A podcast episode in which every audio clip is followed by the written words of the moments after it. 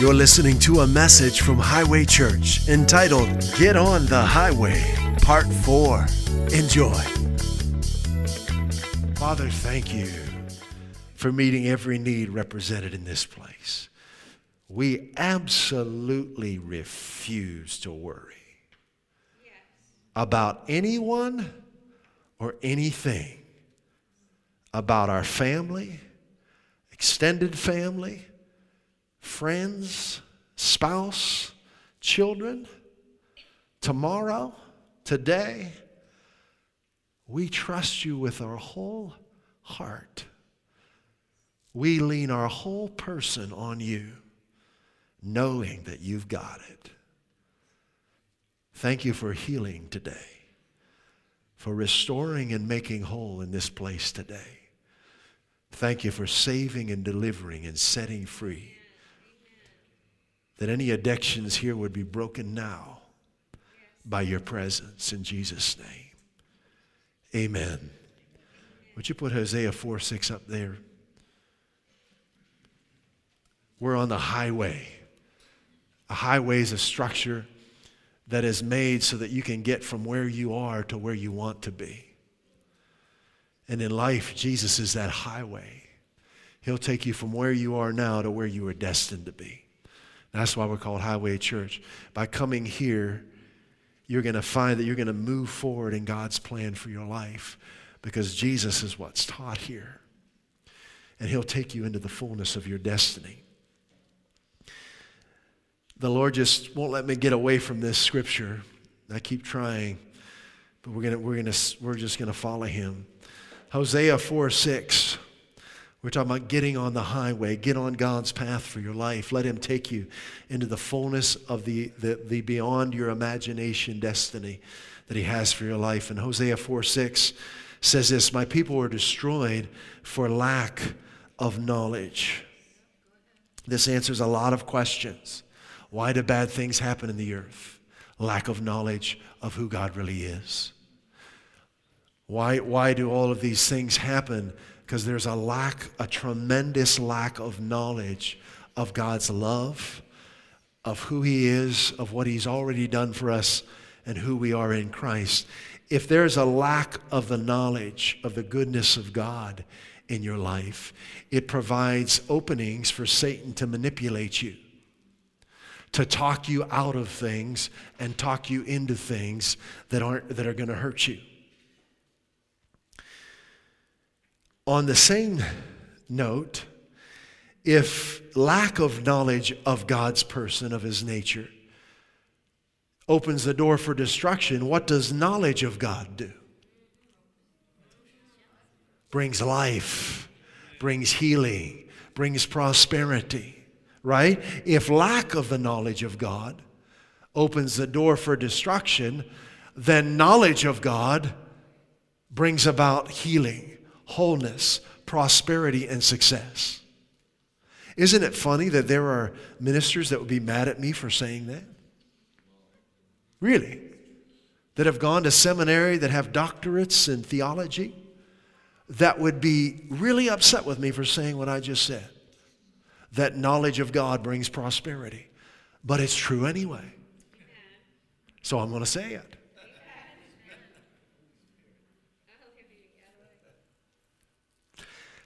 Go to 2 Peter chapter 1, the knowledge of God. And before we read this, we were praying at uh, the get together at the, the Metro John's home in Fall River, and Don was praying something, and boy, he nailed it. We are just praying and flowing in the Spirit.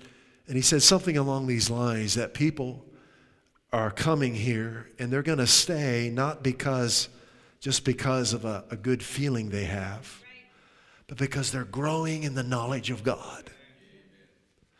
When you can connect with a ministry that builds you up in the grace of God, it changes everything. That's what's happening here. That's why we started this place. It's not easy to find. Look at 2 Peter chapter 1 verse 2. See, this is the result now of having knowledge of God. Destruct no knowledge, lack of knowledge, destruction. Satan can manipulate you if you have knowledge of God, grace, what is grace? Remember G R A C E, the anacronym, anacronym, anacronym, God's riches at Christ's expense. The grace of God is everything He's already accomplished for you through the finished work of His Son. Okay? Grace and peace. What's peace? eirene in the Greek. Wholeness, right? To be set at one again, to be made new, to be restored, to prosper. These things will be multiplied unto you through the knowledge of God.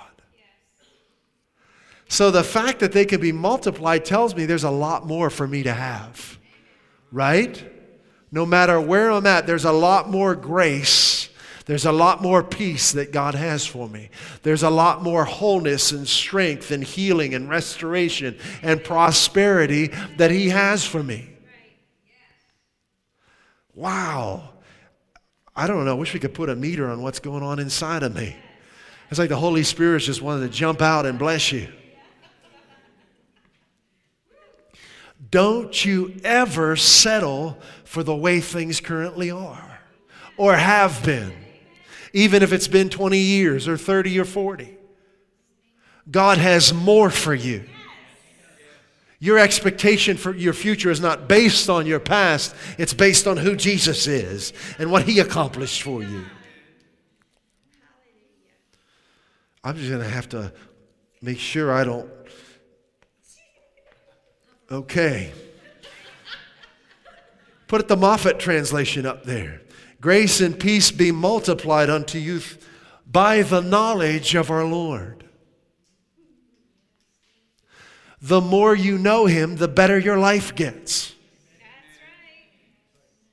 The less you know him, the darker your life gets. The more confused you'll be. The more you know him, the stronger you'll become the freer you'll become. Put the New Century Version up there. Grace and peace will be multiplied unto you because you truly know God. Amplified will be multiplied to you in the full, personal, precise, and correct knowledge of God. Don't assume for a minute because you're in a church, you're listening to a minister, that you're hearing the true knowledge of God. I wish it was otherwise, but it's not. A lot of what's coming from ministries is not the true knowledge of God, it's the ideas of man. And there's a heaviness with it, there's a confusion with it, there's a weight that you can't carry with it. And people are leaving their places of worship heavier than when they came in. And they don't know why. They think it's because they're just a, you know, there's something wrong with them. They're not, they're not hearing about the goodness of God. They're not hearing about what God has already accomplished for them. The focus is being put on them and their mistakes instead of Him and His perfection. Verse 3 seeing that His divine power has granted to us everything. If you wonder what God has granted to you, everything pertaining to life and godliness. Through the what kind of knowledge? Be aware that there's false knowledge out there. Doesn't matter what size the church is or, or how qualified, quote unquote, that the ministers may say they are. We're going to get become very clear in this in just a few moments. Stay with me. Through the true knowledge of him, not fake knowledge, not religious knowledge, the true knowledge of him who called us by his own glory and excellence. This was his idea. He loved us first. For by these, his own glory and excellence, he has granted to us. It's already done. His precious and magnificent promises in order, that means his promises have now become our provision. They're not something we're waiting for to happen. They're done in Jesus' name. Did it go out again, Judah? How long ago? Just now. Okay. Very good. We're just going to keep going. In order that by them you might become partakers of the divine nature. So realize that wherever you are in your journey right now, there's a whole lot more life waiting for you. A whole lot more than you've imagined.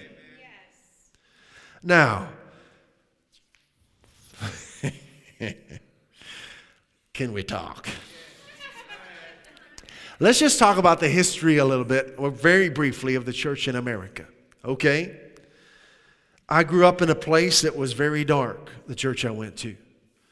It was one of the largest denominations in the world and very, very prevalent. And boy, I didn't know as a kid how to explain it, but I just felt dark there. It felt cold to me. Now, you go back to the New Testament, back to the book of Acts, and you trace the spreading of the gospel and into the epistles. Everything changed when Jesus gave to Paul the revelation of the gospel of grace, of the finished work of Christ. He gave it to Paul directly. Paul was not one of the twelve. He didn't meet with them to learn what they learned. He was zealous for God as Saul, but his zeal, his zeal was, was wrong, was misguided. Christ appeared to him. Christ personally taught him the gospel. And you, if you look at the history, well, of the church, not only in America, but back since those days, you'll see Paul went through some serious persecution because he taught that we're saved by grace, not by works. That we're justified by faith in Christ, not what we've done. And it's amazing the persecution he went through for, for sharing such great news. Isn't that great news? I mean, do you get mad at someone when they bring you good news? Of course not. Why would, why would people get mad when someone preaches grace?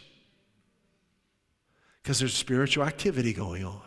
Satan doesn't want people to know they're saved by grace. He wants them to think it's something they have to earn. And they have to, once they get it, they better get their act right because they're going to lose it if they don't. There's a spiritual battle happening, has been since Christ rose from the dead. Satan is trying to keep the grace of God from coming into people's lives. Galatians is a wonderful book. Romans is an amazing book. Uh, Ephesians, they're all amazing. But Paul taught that our salvation is not based on our performance, but on Christ's performance, right? So the church in America in the 20th century went through some amazing changes. Early 1900s, well, 1920s, 1930s, in that area, there were different men and women across the country who started receiving a revelation that Jesus is our healer. That Jesus bore our sicknesses and carried our diseases and they began preaching that and having healing meetings. It's good to know what's happened before us. Now, you, you, need, you already know about me. I'm not interested in promoting any denomination, I'm interested in promoting Christ. I'm not interested in putting down, and I'm thankful for the body of Christ, but I am interested in calling attention to wrong ideas about God because they trap you. And it's, it's, a, it's a terrible waste of time to go to church for 10, 15, 20 years and be in bondage. Shouldn't be that way. Not here. So, in the 20s, 30s, 40s, these men and women from different denominations began preaching that Jesus bore your sicknesses and carried your diseases, and with the stripes, and tremendous healing revivals, healings meetings broke out in this nation where they would have to get tents to accommodate the people. Thousands and thousands of people. And what happened, the denominations, they came from different denominations, these ministers or these people with revelation. The denominations started getting mad at them because they were drawing all these people. They kicked them out. You can't be a part of our denomination anymore. Isn't that sad? Because they were doing what Jesus did. Wouldn't it be shocking for a church to kick Jesus out? Many have. Not here. He's everything we, we're all about, right? I'm just talking about history. So they kicked these people out. What are you going to do? You get kicked out of your denomination for preaching Jesus. Thousands and thousands of people getting healed and set free. You just keep preaching Jesus. So, what ended up happening over time, uh, people like uh, Oral Roberts, A.A. Allen, uh, F.F. Bosworth, uh, Lillian B. Yeoman, um, Kathryn Kuhlman from my part of the country around Pittsburgh, they just kept preaching Jesus, and it changed our nation, and it changed the world. And at one point, things were so strict in America, you had to be in a denomination. You had to have a label on you. You had to be a certain type of Christian. Do you know it's not like that anymore? In fact, people are looking for churches that are not a part of a denomination. The Holy Spirit has helped to do that.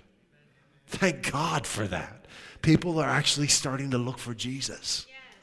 Hallelujah. What a concept to look for Jesus in church. So, uh, and I'm, I'm bringing this up because we teach things here that many will, will criticize and, and consider heresy or, you know, a, a false gospel. And I understand that. But stay with me.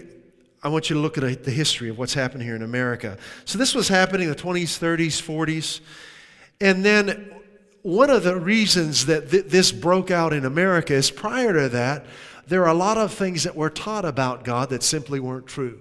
One of the things is that God's sovereignty means that He's controlling everything. That was a very common teaching in America, American churches. Not all of them, but it became very prevalent, especially late 1800s, early 1900s. But that's not Bible truth. The Bible doesn't teach that. God is not controlling everything in the earth.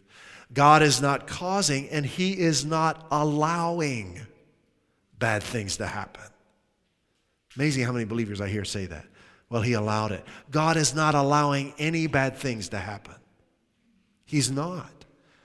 This would make many theologians furious. The sovereignty of God means He's above all. Okay? He's above all. In his sovereignty, he gave control of the earth to man. Complete control of the earth. You read Genesis.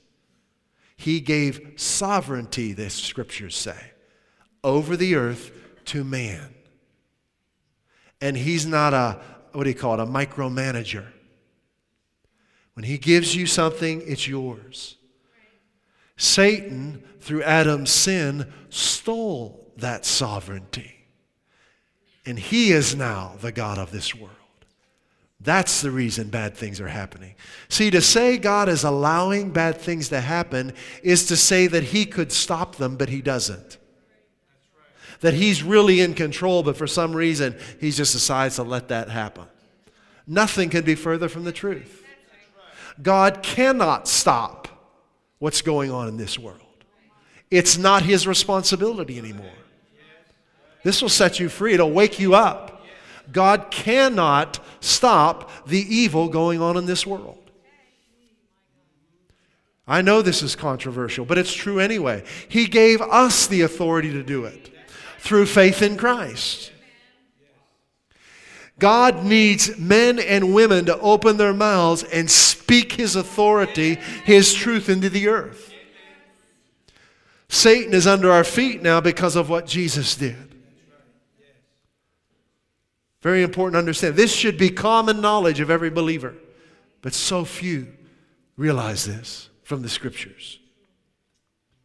So, because so many people are in this, this fog of everything that happens is God's will, God's controlling everything. So I, so I you know, I, I, had this sickness and someone prayed for me and I wasn't healed. So God's, it's God's will for me to be sick. People were in this fog. It wasn't true, but that's what they believed. Then these men and women came along saying, Jesus bore your sicknesses and carried your diseases. And actually, if you'll put your faith in him, you can be whole. It was like, what? But I was told God put this in my life to teach me something. No, not true. Jesus bore it so you don't have to. Okay? So there was a tremendous change that took place really 40s, 50s, and 60s now through ministries like Kenneth E. Hagin, uh, Oral Roberts. Uh, E.W. Kenyon preceded them. He's one of my favorite. E.W. Kenyon, one of my favorite Bible teachers of all time. And he was, I think he went to heaven in 48, 1948. So they came in saying, actually, the sickness in your life is not God's will, and he, He's paid the price so you don't have to carry it anymore. And that changed everything. Let's fast forward now to 2018. So, what man has a tendency to do is put something in a box and make it difficult. Okay? We're fighting against that. We're resisting that. So, what ended, so this idea of what Jesus taught us in the Gospels right? multiple uh, times people would come to him and he'd say, like the blind man in Matthew 9, uh, What do you want me to do for you? He said, We want to receive our sight. He said, Do you believe I'm able to do this? Yes, Lord. According to your faith, be it done unto you. That's a revelation. What? I thought it was according to your will. And my will is already that you be whole. Yes. My will has already been revealed. My will is that you're healed. Yes. But you have to believe that. Because when you believe that, it opens a door for me to move in your life. That was a major revelation in America. That, wait a minute, it's not God doing this to me. I simply have to believe in who He really is, and I'll be free from this thing. And Romans 10, 9, and 10 was a scripture used. This is the word of faith that we preach. And a lot of that teaching became known as word of faith. And excellent teaching, excellent teaching that will change your life. And I know I, I'm treading on some very controversial grounds here. I learned so much from Kenneth E. Hagin and Kenneth Copeland and Gloria Copeland and Fred Price and uh, the list goes on and on and on, and Bill Winston. Tremendous. But what ended up happening over the years, and it's no one's fault per se, it's just sometimes we start looking to a person who had a revelation from God, but we take our eyes off of Jesus. Or we start trying to turn something into a work so, what ended up happening, the revelation that, wait a minute, my faith makes a difference. It's not all God just pulling these levers and controlling us like puppets. We actually play a very important part of this. That revelation was huge. Is this making any sense? With me? So the, we went from this idea that God's controlling everything and we have no say in the matter to this revelation that our faith changes everything. And the message of that same verse has become what you believe. Mark 11, 23, I think, 22 through 24, that was uh, Kenneth E. Hagin's foundational scriptures. He was uh, paralyzed as a teenage boy at age of 16. I think for six months he laid in his, his mother's bed or grandmother's bed, I forget what it was. And he went to a certain type of denominational church. His pastor says he had three, three fatal diseases I forget what it was, a blood disease, heart disease, and something else. This pastor came and said, Okay, it's time for you to get ready to go to heaven. You're going to heaven. So everyone, everyone that he knew, no one believed in healing. But he, he, he couldn't get out of bed, I think, from the waist down. He was paralyzed. He had a lot of time just to lay there. So it was his, I think, his grandmother's Bible. He just started opening it and reading it. And he came across Mark 11, 22 through 24, where Jesus said, Have faith in God. For verily I say unto you that whosoever say to this mountain, Be thou removed, and be thou cast in the sea and shall not doubt in his heart but believe those things that he, uh, believe the things that he says will, will come to pass he shall have whatsoever he saith therefore i say unto you what things soever you desire when you pray believe that you receive them and you shall have them I don't know if I said that all right, but you get the idea. It's Mark 11, 22 through 24. So he read that and he said, I just kept reading it. And I thought, well, wait a minute. If this is really true, then I don't have to die. But my pastor's telling me I do. Everyone I know who's a Christian is telling me you're going to die. But I'm reading the words of Jesus in my grandmother's Bible, and if this is really what it says, if he really is who he, then I don't have to die. 16 years old. no support, no ministry, no highway church to come to. And he said, I would lay there because I was up sometimes throughout the night and I just read those same verses over and over and over and over again for months. And somewhere along the six month line, he said it finally clicked. And he said, during those times, I'd have times where I'd start to feel stronger, then I'd get weak again. I'd start to feel stronger, and I'd get weak again. But then he said, I realized something that I was doing. I was looking at my body to determine, to determine whether or not I was healed. So I'd pray, I'd believe I was healed, and I looked down and my legs still couldn't move, and I'd get discouraged again. I had this great time of prayer, thanking God that I was healed, and I look and nothing changed. He, he didn't know what he, what he ended up later teaching. The spiritual reality is greater than the physical. But what hit him, I think, was in verse 24. said, What things soever you desire when you pray, when you pray, not after you pray, when you pray, believe that you have received them, and you shall have them. So we believe that we have it no matter what it looks like. That takes place inside first. When that happens, you've got it. Doesn't matter what you feel like. When you know that you're healed in your heart, you've got it. Your body will come around. Okay? So, this is a major revelation in the body of Christ, in America, in this time. And he ended up, uh, he described the day where he said, Oh, okay, so, I, so I'm healed. He said, Then I believe I'm healed. He said his legs were kind of like uh, poles of wood. So he just, he said, Well, if I'm healed, then I can walk. So he took his legs by the hand, just pushed them off the bed. And he said they just kind of hit the floor. And he grabbed onto the bed, his bedpost. And he said, as I meditated on that scripture, I said, No, I am healed. He said, I stood on that scripture and I pulled myself up. He said, like a warm honey just flowed down my body. And, and, and I began to walk and received healing and wholeness. So that's a little bit about Kenneth E. Hagin. So thankful for him and so many others Lillian B. Yeoman, who was a physician and, and, and didn't know the gospel and, and it ended up becoming addicted. I forget what the drug was. Through, through They were using different types of drugs to treat certain things, and she became addicted and, and somewhere heard the gospel and learned that Christ was the healer and got set free from her drug addiction and decided to no longer practice medicine but to preach the gospel different people like this throughout history that you should know about, that you should be reading their books and learn about, because you'll be, you'll be amazed to find out how good God is and how real He is today. So, what ended up happening over time is this revelation that faith changes things began to spread around the world thank god for it but fast forward to you know 2000 2005 then what happened is faith became the object of people's relationship with God. Faith became something now I have to work to obtain. Faith turned into a work instead of a simple response to who He is. You understand the difference? That can happen no matter how good it is what you're hearing, you can turn it into a work. So, scriptures like, you know, uh, faith comes by hearing, and hearing by the Word of God that great scripture, very true by the word of Christ. But then you can put pressure. On, so I got to hear, I got to hear, I got to hear. I got to read my Bible more. I got to confess more. I got. You're turning it into a work. What must we do to experience the kingdom of God? What Jesus say? Believe. Right? Our faith is not a work. It's not an object to be obtained. It's a response to who He is. That's what it is. When you know someone, you don't have to work to have faith because you know them.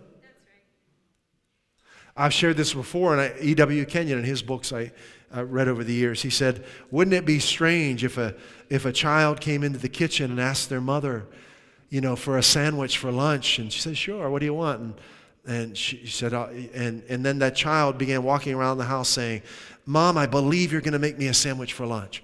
I really believe you're going to make me a sandwich for lunch. I'm convinced you're going to make me a sandwich for lunch. What would the mother think of her child? What happened to my child? Wouldn't that be strange? Let's be real. Wouldn't it be strange if your children walked around the house saying, I believe you, mom and dad. I really believe you're going to pave the electric bill this month. I really believe you're going to get me clothes. I really believe you're going to feed me. Where did that come from? Ignorance of God's nature. So there's a lot of things that just evolve over time, just out of ignorance, that become practices in churches. Okay? Now, here we are in 2018. We want to dispel all of that and get back to simple Jesus. Okay? So thank God that we're saved by faith. But it's not our faith by itself, it's our faith in Him. So this brings us to 2018. So about 10 years ago, uh, I started hearing about a minister, Joseph Prince. Didn't know anything about him, hadn't even heard him preach. And this minister who was uh, in my life cautioned, said, Don't, be careful of him. I said, Why? What does he teach? Well, he teaches you don't have to confess your sins. I said, Have you heard him say that? He said, I read it in his book. I said, What book?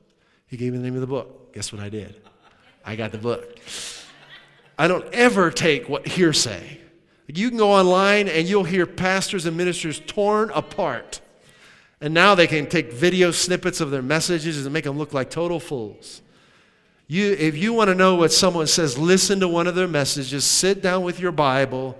We base messages not on a person's personality, not on where they're from, but on the content of what they teach. All right? So I went, and it turned out my sister, who's actually coming for the wedding this week, my oldest sister, um, had already sent my daughter that book. this is like, I don't know, 2008, somewhere back in then. And I remember, I said, wait a minute, I think Mariah has that book. And I remember walking to Mariah's room. And I said, Mariah, did Karen say that? Yeah, can I read it? Sure. So I went through and read the book. I thought, this is excellent. This is the gospel. There isn't a stitch wrong with this. What is he talking about? So I got to the chapter that he was referring to, and this man totally took it out of context, completely misunderstood what he was saying. And that's what happens. That was happened with the Pharisees. Jesus came and they couldn't recognize God because they were clinging to their religious tradition, because they were afraid to let go of what was familiar to them. There's no fear here. We've let go of it all, baby. Jesus and only Jesus. So I started reading this thing. I said, man, this is fantastic. And what he was actually talking about when he said confessing our sins, well, I don't how much time we got back there. He was talking about in his life, he grew up thinking that he was afraid to commit the unpardonable sin and that his sin was keeping him from God, so he'd walk around confessing sins all day. And he said it got to the point where it was so stressful. He was so afraid, he almost had a nervous breakdown. When finally the Lord opened his eyes to realize listen, we don't confess our sins to be forgiven, we confess them because we are forgiven. That your forgiveness has already taken place. So if there's anything you're struggling with, talk to God about it. We talk to Him to be free from it. He's already paid the price. He's all, we're already justified, but you can talk to Him about it without fear so you can receive the grace you need to set you free. So that's what our conversation with sin is like with God. If we're struggling with something, we talk to Him about it, not with condemnation and afraid we're going to get nailed, because He's going to show us something to set us free from it. He's going to impart His grace to us so we can get up and go forward free. So we're doing, this is another book by Joseph and Grace Revolution. Excellent book. Uh, we're doing this in get togethers right now. We're chapter 7 this week. It's phenomenal. But anyway, I, get blackballed for showing this book. Are we on, Jude? Is it recording? So, you know, holding the Joseph Prince book up now, forget it. There are established ministers that just, you're off their list now. Oh, well. Right? Jesus is more important to me than being on someone's list. If I'm on his list, that's all I care about.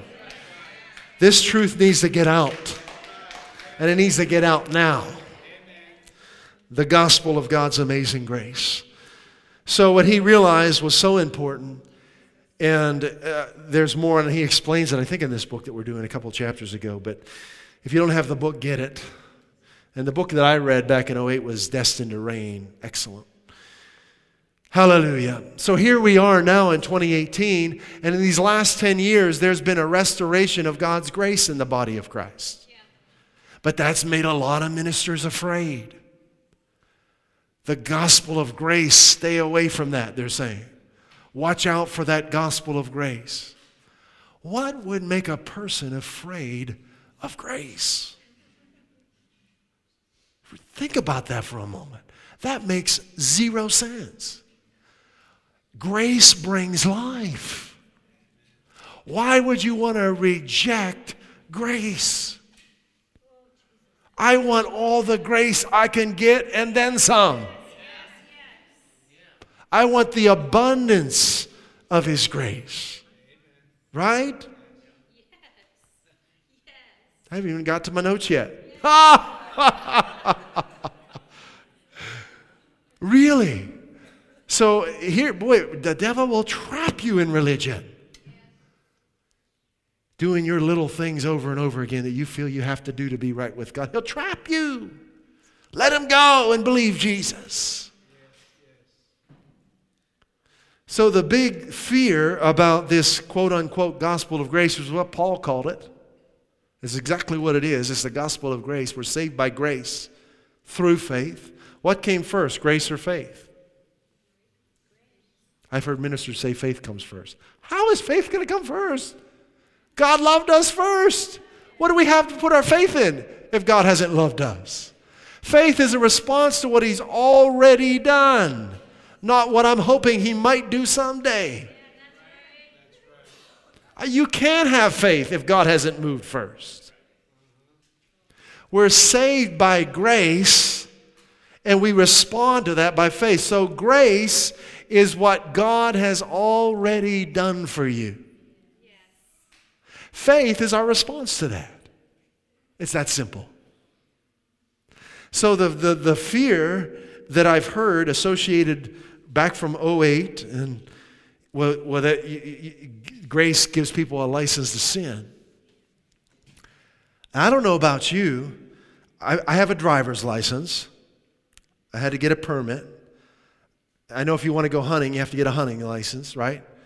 You have to get a fishing license. Have you ever applied for a license to sin? I don't ever remember filling out any paperwork for that. I just did it.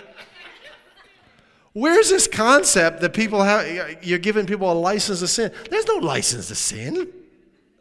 We just do it.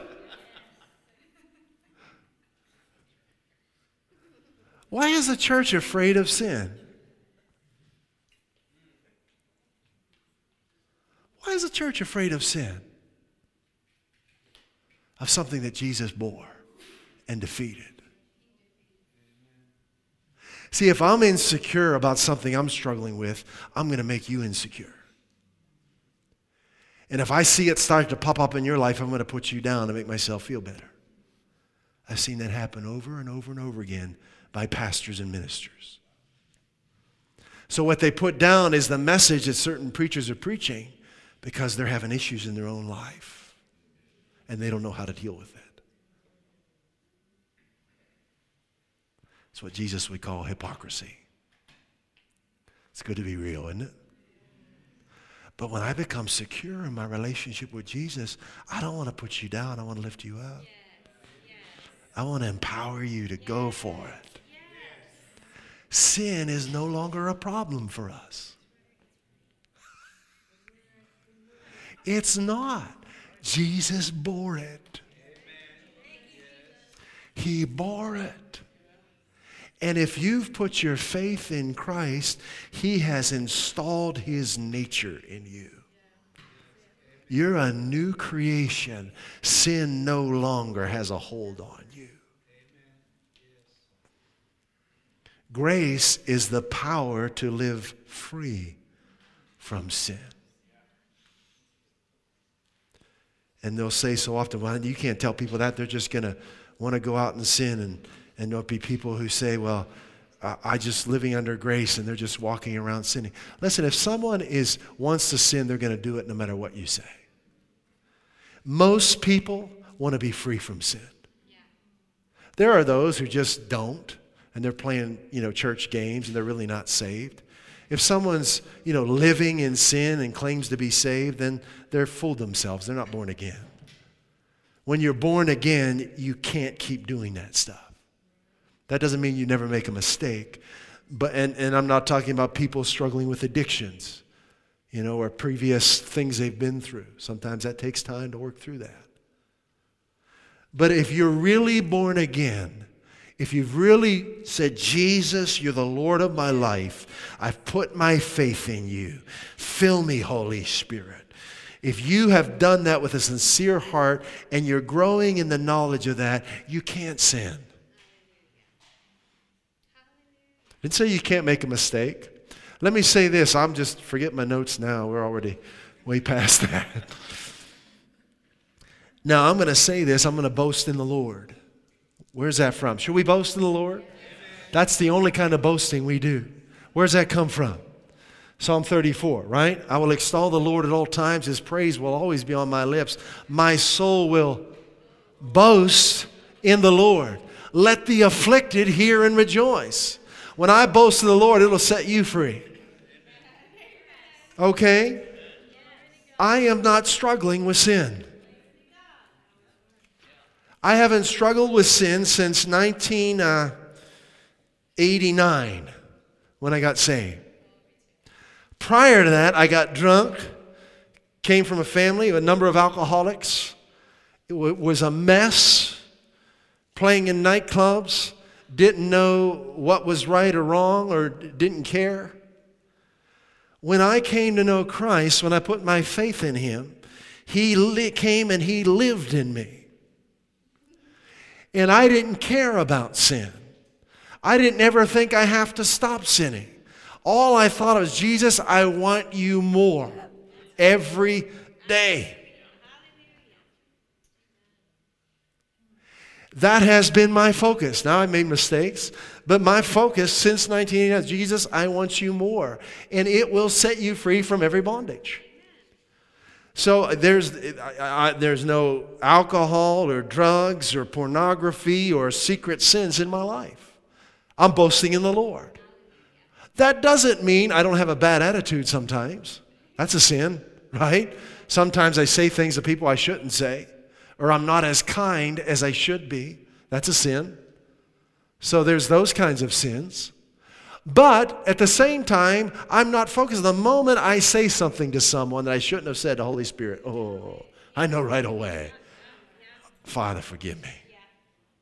And if I can, I try and you know speak to that person again and say, you know what? And sometimes with me, it's uh, some tech support or warranty on the phone and I don't get the service that I was promised, ooh, I can, I can, I need some grace sometimes when that happens. Like, like when they lost 237 of our podcasts. 237? I mean, there's years and years of my life in those things. I said, what are, we talking about? We're just getting ready to go to a new warehouse, and you told me you guys had this, and now you're telling me you can't find them, and, and talked to four different companies, and I was ready to do a lot of things. And I had to really put down the phone and just pray in the Spirit for a while. Yeah. And I had to apologize to some people. You know, it was their negligence. It was, a, they just dropped the ball, but I said, I'm sorry. You know, I'm sorry. And it got to work it out. We, we still don't have, we, we've got saved copies of them, but they're still not available on our, we got to work it out. So the point I'm saying is this the freedom from sin comes from just, just loving Jesus. Just make, when you get up in the morning, I said last week, we're not get up in the morning thinking, oh, I hope I don't sin today. Boy, I really, I hope I don't do that. We're not even thinking about it. We're saying, okay, it's a brand new day. The loving kindnesses of the Lord are brand new. Go ahead, God. What are we doing today? What do you want to show me? What do we have to do today? What's our plan? Right? This is partnership with Him. What do you got in store for us? Let's do that. Show me how to do that. What's next? Really? Oh, this is so fun. Sin's not even in the picture. See, we don't walk on eggshells anymore. We're walking with Jesus. it's good to be free from sin. Man, I've been bound by it, and I'm telling you, there's nothing like being free from it. Temptation comes and it doesn't tempt you. Hey, isn't that wonderful? Things that used to have a hold on you don't have a hold on you anymore. That's who you are now.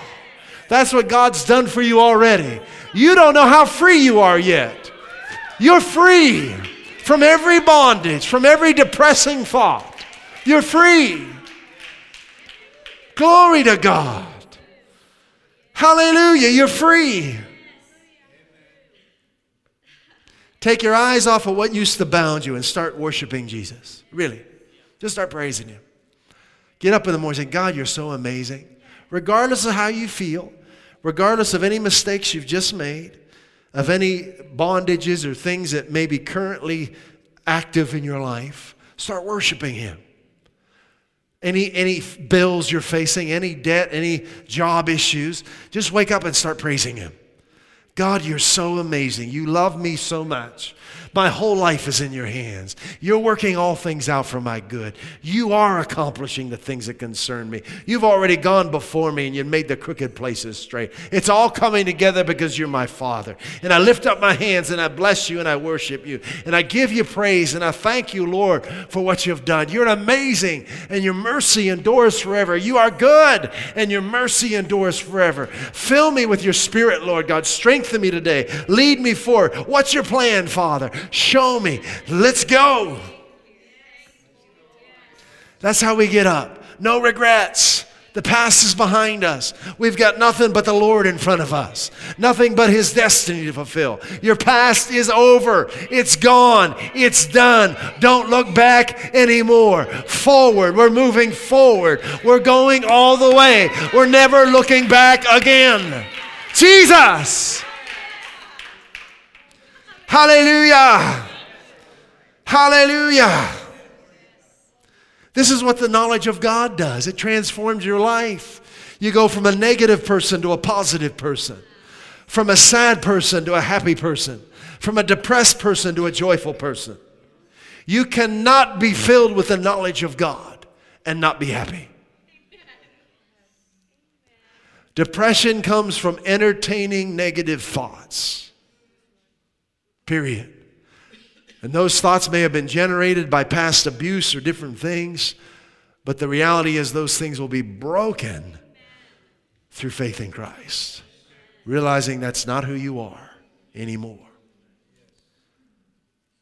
All right, let's see. Let's get, let's get a, one of these scriptures in here. Ah, John 14. So, this is where we are now in the body of Christ, guys. The gospel of grace. Grace has been brought back to the forefront. Some are still resisting it, some are criticizing it, others are embracing it. Okay? It's not a new gospel. It's not a false gospel. It's just simply the gospel. There is only one gospel, right? There are many false ones. But any the gospel will lead you closer to Jesus, will make you more thankful for Jesus, will improve your relationship with Jesus. So this Jesus is our criteria for what we believe, right? So John 14, 6, we said last week Jesus is the name brand of God. You remember that? He's heaven's name brand. Nothing generic about him. Jesus said in John 14, 6, he said, I'm the way, I'm the truth, and I'm the life. I'm God's name brand. No one comes to the Father except through me. Now, I shared with you a little bit last week about computers, my experience with computers. Jesus said, I'm the only way, right? I'm the way, the life, the truth. In, when I shared with you a little bit about my computers experience back in the late ni- 90s and early 2000s, I was changing from one brand to another. And one of the differences I found in the brand that I had been using for years and was very skilled at is that there were many voices involved in the creation of that brand. In other words, I would buy like the top of the line from this company, but the company really didn't create all the parts, they just assembled them. So one company created the operating system, and even in that, there were a lot of hands involved. One company created the keyboard that went on the laptop. One company created the motherboard. One company created the shell, the, the screen. All these different voices involved in the creation of this thing. And there are times I'd be working with this top of the line laptop and a key would pop off. And I told you things would freeze up and all these different issues. And I had to talk with all these different manufacturers, all these voices involved. But this other computer that I had had one voice involved. The, the, the one who had the vision for it oversaw, oversaw the whole, whole design and completion of it. And I would type on this thing, and like the keys were part of it. Never pop off. You could just feel this thing was solid. It was like one piece. Jesus said, I'm the way, the truth, and the life. There will be a lot of voices trying to enter your life. You only need one. It's time to listen to the one voice and let Him build you into a solid, strong, healthy, victorious child of God. The voice of your Savior, Jesus Christ. Hallelujah. Hallelujah. Hallelujah. Verse 7 If you had known me, you would have known my Father also, and from now on you know him and have seen them. Make that your confession. Father, I thank you that I know you and I recognize your voice. Philip says, Lord, show us the Father, and it's sufficient for us. Now, this is a startling statement. Jesus said to him, Have I been with you so long? Have I been with you? So God was with them, and they didn't know him. Have I been with you so long, and yet you have not known me, Philip? He who has seen me has seen the Father. Wow. So you can be with God and not know God. What is the solution to that? Start studying and looking at Jesus. And that's what we're doing. Okay? That's what we're doing. And uh, I just, I think I'm going to have to end it or we're going to be here for a while. Hallelujah. I'll give you some scriptures to read. Matthew chapter 9, verse 35. Matthew chapter 10, verse 1. Matthew, so back to Matthew, Matthew chapter 9, verse 35. Okay, I can read them. I'll read them real quick here. Matthew 9, 35, you can read them and study them around. So this is how we look at Jesus. We go to the scriptures we open up our Bibles Matthew, Mark, Luke, John, and Acts. He's in every other book as well, but those five books are the clearest books you, where you would just see him crystal clear. In Matthew 9, verse 35, as we look at Jesus, we get to know God's nature. We're filled with the true knowledge of God. And we begin to know the God who was with us all along, but we weren't enjoying him because the, the, the beliefs we had inside were wrong, were distorted. Jesus went about all the cities and villages, teaching in their synagogues and preaching the good news of the kingdom and healing every sickness and every disease among the people. That's the true knowledge of God. And He hasn't changed. This is God's will for you. Healing from every sickness, every disease. Matthew chapter 10, verse 1. And when he had called unto him, remember, he said, You see me, you've seen the Father. When he called unto him his 12 disciples, he had given them power against unclean spirits to cast them out and to heal all manner of sickness and all manner of disease. That's God's will for you. He hasn't changed.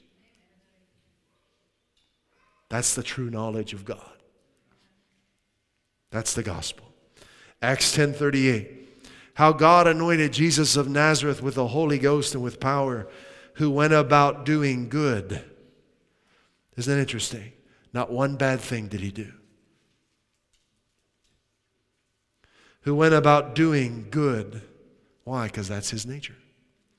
And healing all that were oppressed of the devil, for God was with him. There's a whole lot more, but that's just three of the many, many scriptures that reveal to us the nature of our Father. Start meditating on these scriptures and scriptures like them and receive from Him what He wants to do in your life. And that's what I started doing. Boy, oh boy. This past few weeks, there was something trying to a physical condition trying to creep into my life. And it's something that I did, wasn't a big deal, but it was just kind of bothersome. And uh, I just don't have time to go into all of it. But anyway, I realized I had been tolerating this off and on for years. And I finally said, you know what, why am I, why am I allowing this to continue in my life? So I began meditating on Matthew chapter 8, and uh, I think it's verse 16 or 17 that says, He himself bore our sicknesses and carried our diseases. And just began meditating on the scriptures. I began to share with you. And, and after about two weeks of meditating on that, this strength just started rising up in my body. And that thing just started getting weaker and weaker and fading away. So the reality is, we want to replace any wrong beliefs that we have about God and His will for our lives and replace them with what Christ has already demonstrated to us. That's what we do at Highway Church. That's why we're here. So if you've uh, if you have sown seed into these seats, that's your job is to believe God, to reach hearts and bring the people in who've already been assigned to these seats. They're people they're already assigned to them, they just don't know it yet. To receive the healing that He brings. In Jesus' name. So come together. Let's join our hearts together. Father, we come before you not as a religious organization, but as your family, as your kids, your sons and your daughters.